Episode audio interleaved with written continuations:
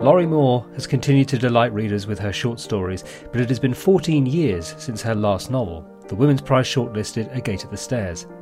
Her new novel, I Am Homeless If This Is Not My Home, contains dual narratives which deal with the themes of love, loss, and memory. As one of America's most distinctive voices, it's best not to try and summarise things for a pithy intro.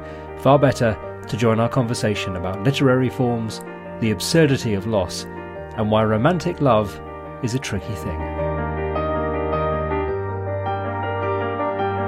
I thought I would start actually by talking a bit about form before we get into the, the novel itself. Um, and that's because there's something fresh in my mind because I was talking to the writer uh, Emma Cline yesterday for the podcast. Mm-hmm. And she's also somebody who has written both short stories and novels. And mm-hmm. I was asking her about the difference for her, and she said that writing a novel can feel like you're sort of doing surgery. It's very, very labor intensive and it requires a lot of uh, attention, all the rest of it. Whereas she felt that stories felt to her a bit more like acupuncture. So not not the same at all as surgery, and that she felt that they were a bit more like how life is. Does that sort of chime with you as somebody who's obviously very adept at writing in both forms? And then maybe could you tell me a bit about why this book had to be a novel rather than a story? There's, you know, people who do both stories and um, and novels have all kinds of metaphors for it. I mean, I I might say, oh, uh, uh, writing a short story is like swimming in a swimming pool, and and writing a novel is like swimming in the ocean, like and forever. okay. and you can't you can't see the the coastline. It's like very scary. Um, so it, it it's just larger and you feel lost. Now, people who only write novels don't feel that way, I don't think and they complain that short stories are harder because they're too constricting you, they have to be quote unquote perfect mm. there's a certain looseness to a novel that that they prefer they, they don't feel panicked or lost in a novel but if you do have a habit of going back and forth between these um, two forms we'll call them forms they're not quite form the short story is sort of a form and the novel sort of not um, uh, they're genres technically, and um, but we could call them structures. Mm. Um, and when you go back and forth, you uh, you you can feel a little panicked in a novel. But a novel has as its subject time, and it has as its medium time.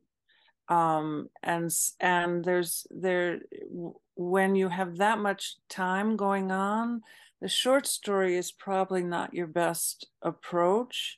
And you can just feel naturally what the concerns of the story you're writing are.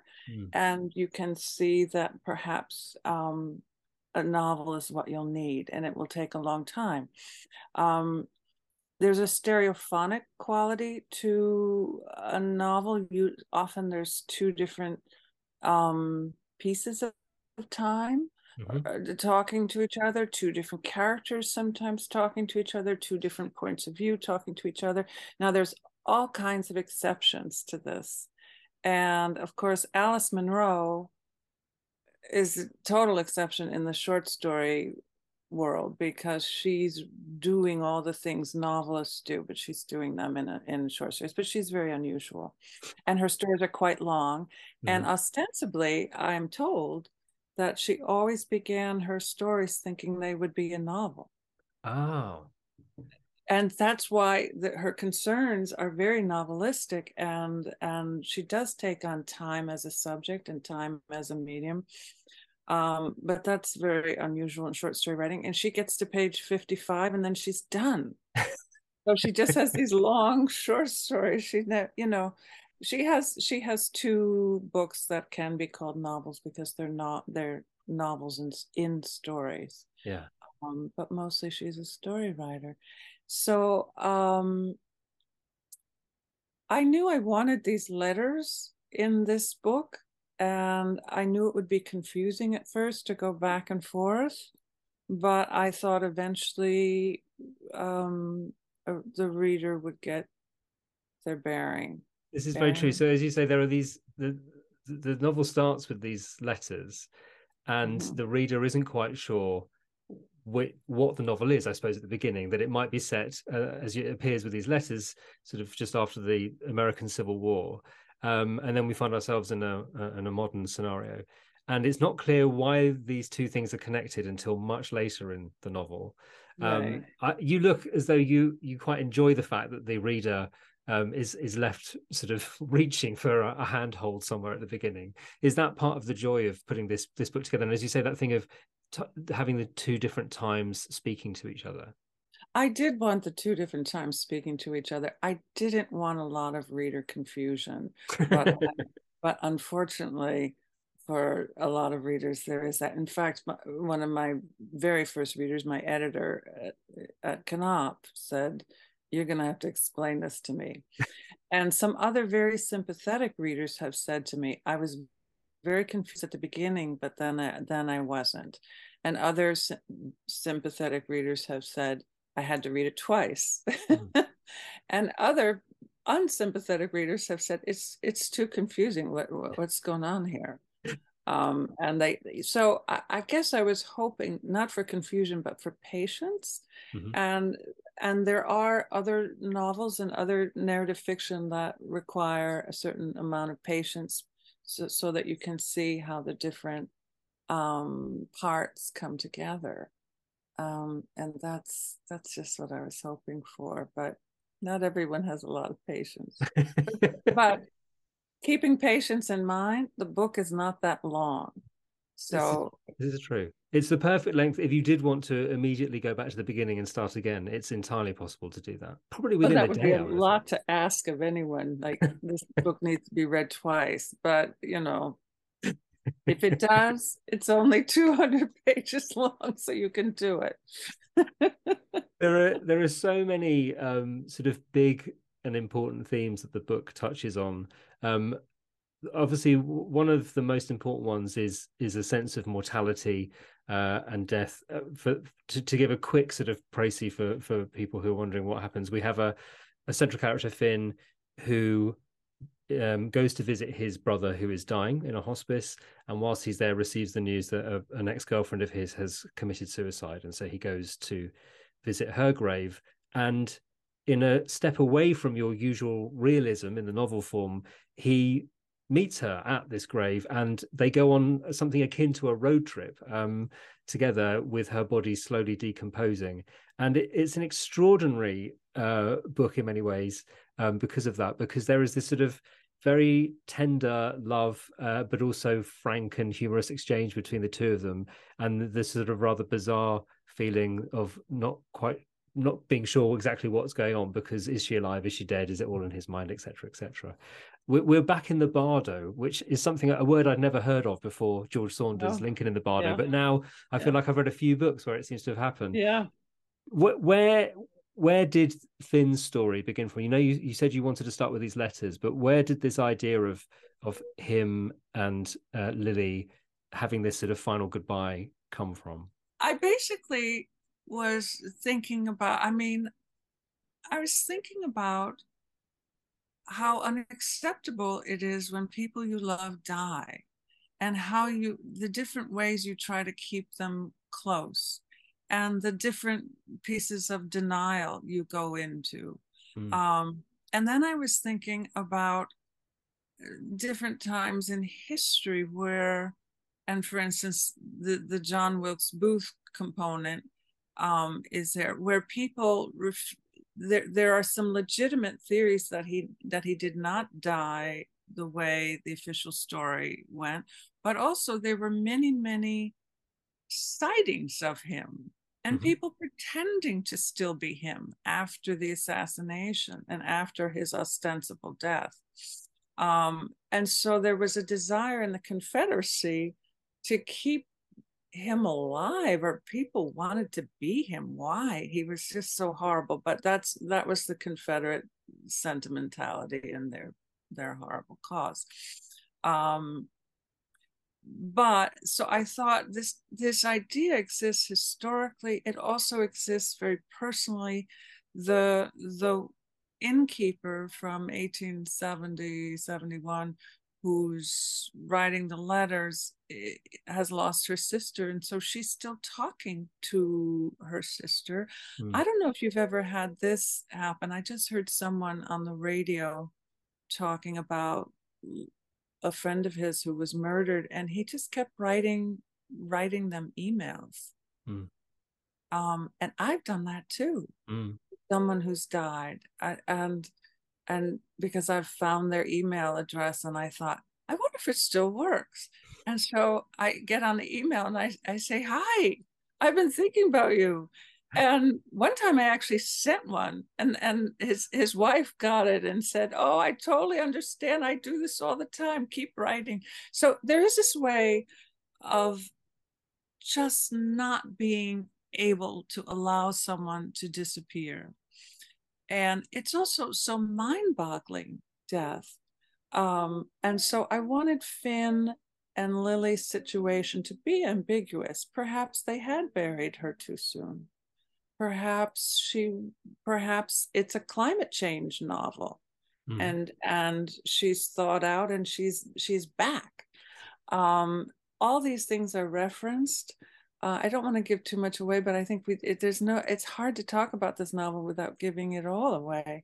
Mm. Um, so that's where it came from. This sort of the, and so it, it's also about grief, and that the all of this this way of keeping the dead alive is a, is obviously a form of mourning, a form of grief, a form of sort of not working through it. Mm. Um, not accepting the death, but but adding adding something to your mind and imagination that allows you to sort of feel like well maybe this person just took a trip to australia or something and they'll be back soon. Um you know because i'm getting to that age where i mean even when you're young you know people who have died but as you get older you know you start to know a lot of people who have mm. died. It's so unacceptable it's outrageous. just unacceptable um that's sort of what was on my mind like and, and uh, you know ghost stories have a great tradition in mm. literature both in british literature and american literature um and irish literature and um so i i and i used to find myself telling telling my students that they needed to put a ghost in their stories when they were stuck i said just put a ghost in there. so uh, so I thought, well, I'll take my own advice. Yeah. But is she a ghost? That's that's the thing. She might really not be. She might just be a climate change figure. Well, she feels very, very corporeal, very real in the book because of your extraordinary descriptions of a, a body which is, as I say, slowly decomposing. And the care with which you have taken to sort of describe the skin and the hair and the smell and all the rest of it is is akin to this the kind of attention that you'd expect to find in a Shakespearean sonnet describing something of great beauty. I'm gonna I'm gonna I'm afraid I'm gonna quote you because there's a scene where he's bathing Lily. And I have a particular soft spot for scenes of bathing because I, I don't know why I find them incredibly touching because it seems to me a very sort of intimate thing that you can do to somebody. And you say she was now as sheer as the rice wrap on a spring roll, the bean sprouts and chopped purple cabbage visible inside her, which is like both tender and heartbreaking and disgusting at the same time you must have taken so much care over phrases like that but it seems to me that's just sort of typical of, of your approach to writing which is that you're very careful about the words that you choose th- throughout your writing. Well i suppose we can never look at spring rolls again quite the same way. But i obviously looked at a spring roll once and i thought oh yeah i'll bet this is what she looked like. I was making it all up. Yeah.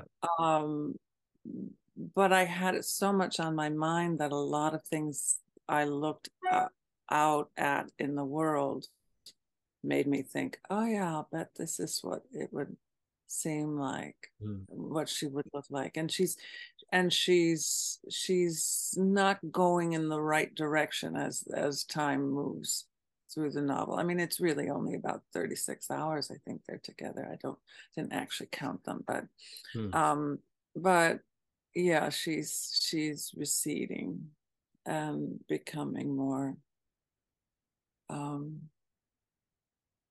more dead than she than she is when she first appears.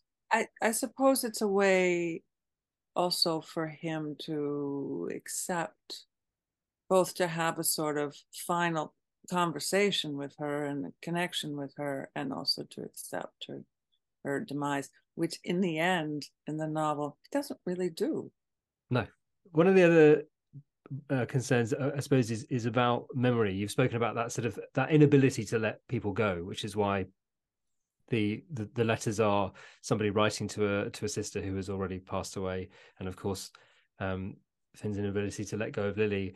There's a brilliant description you have of of photographs in the book. Um, again, one of these lines, I, I keep finding people are always quoting lines of yours because they seem to be the sort of the perfect way of describing something.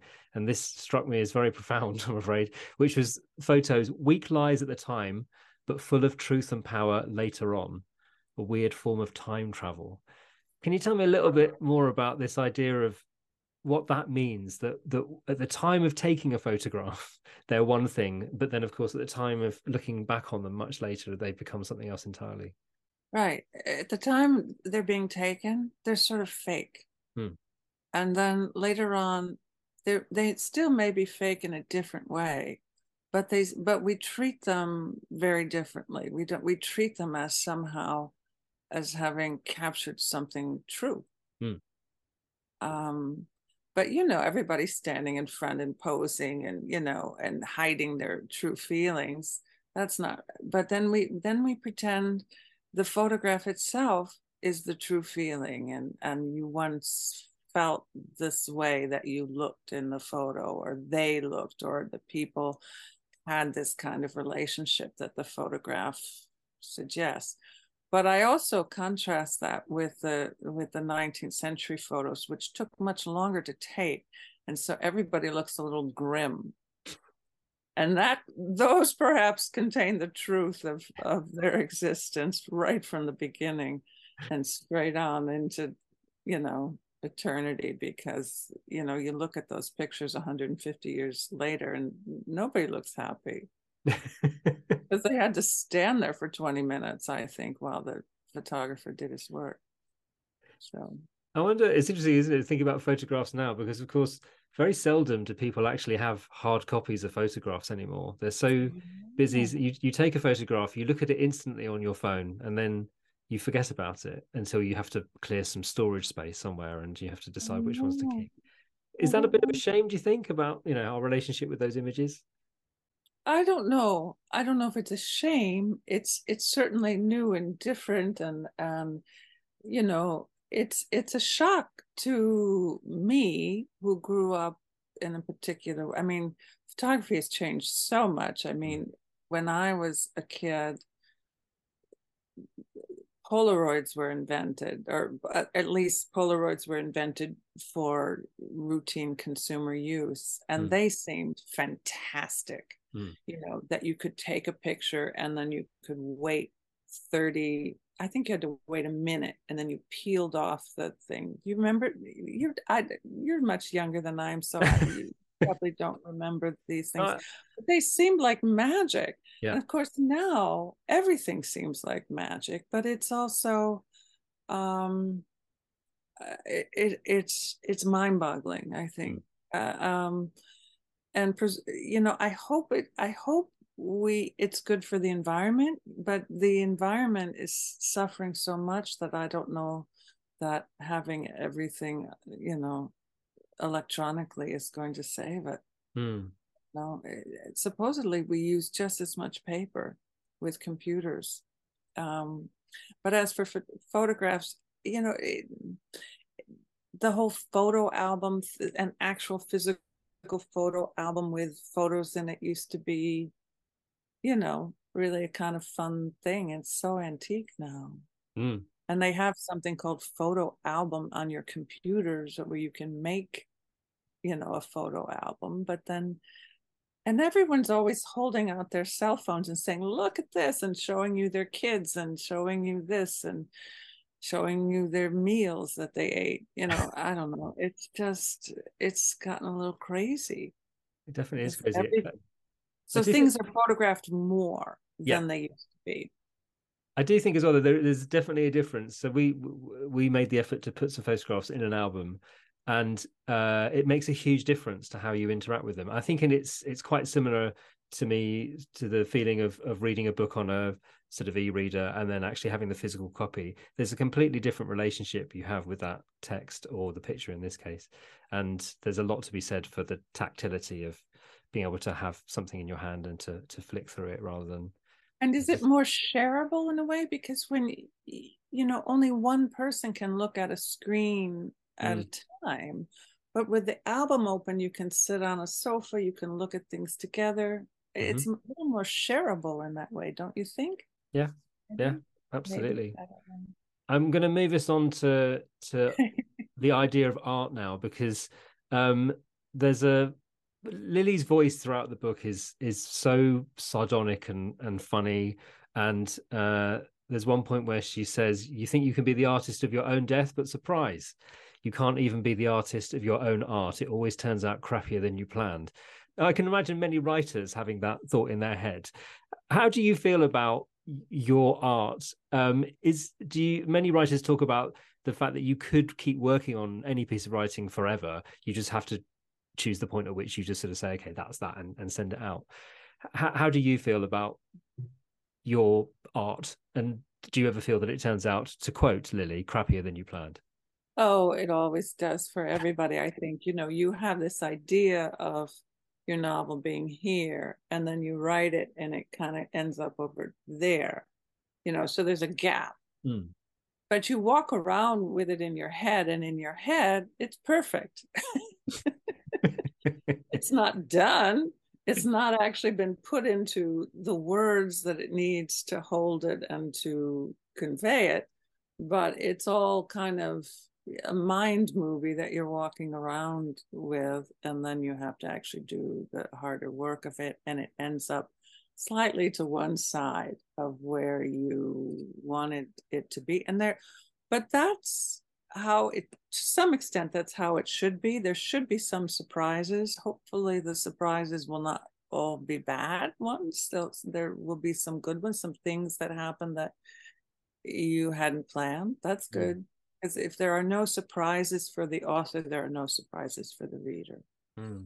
um, a reader can feel that something's too planned out and it won't it won't surprise them either so um, so s- surprises can be good. Um, I think at some point the energies of the story you're telling start to I mean, I could tinker forever. And in mm. fact, there are a couple of mistakes already that I've found that I will change for the paperback. Don't tell oh. my publishers, they'll be so annoyed. um, just tiny little things. Um, but you have to if you can feel the energy sort of going away um, and things kind of settling in and the changes that you're making are no longer i mean if you make changes and then you wake up the next morning and change the changes perhaps you're done Mm. You know, you're just you know, you're not you're not moving the book forward. Also, if you start getting ideas for new books, if you really are moving on to the next project, um, it's time to close close it up. Mm. But I mean, novels take years.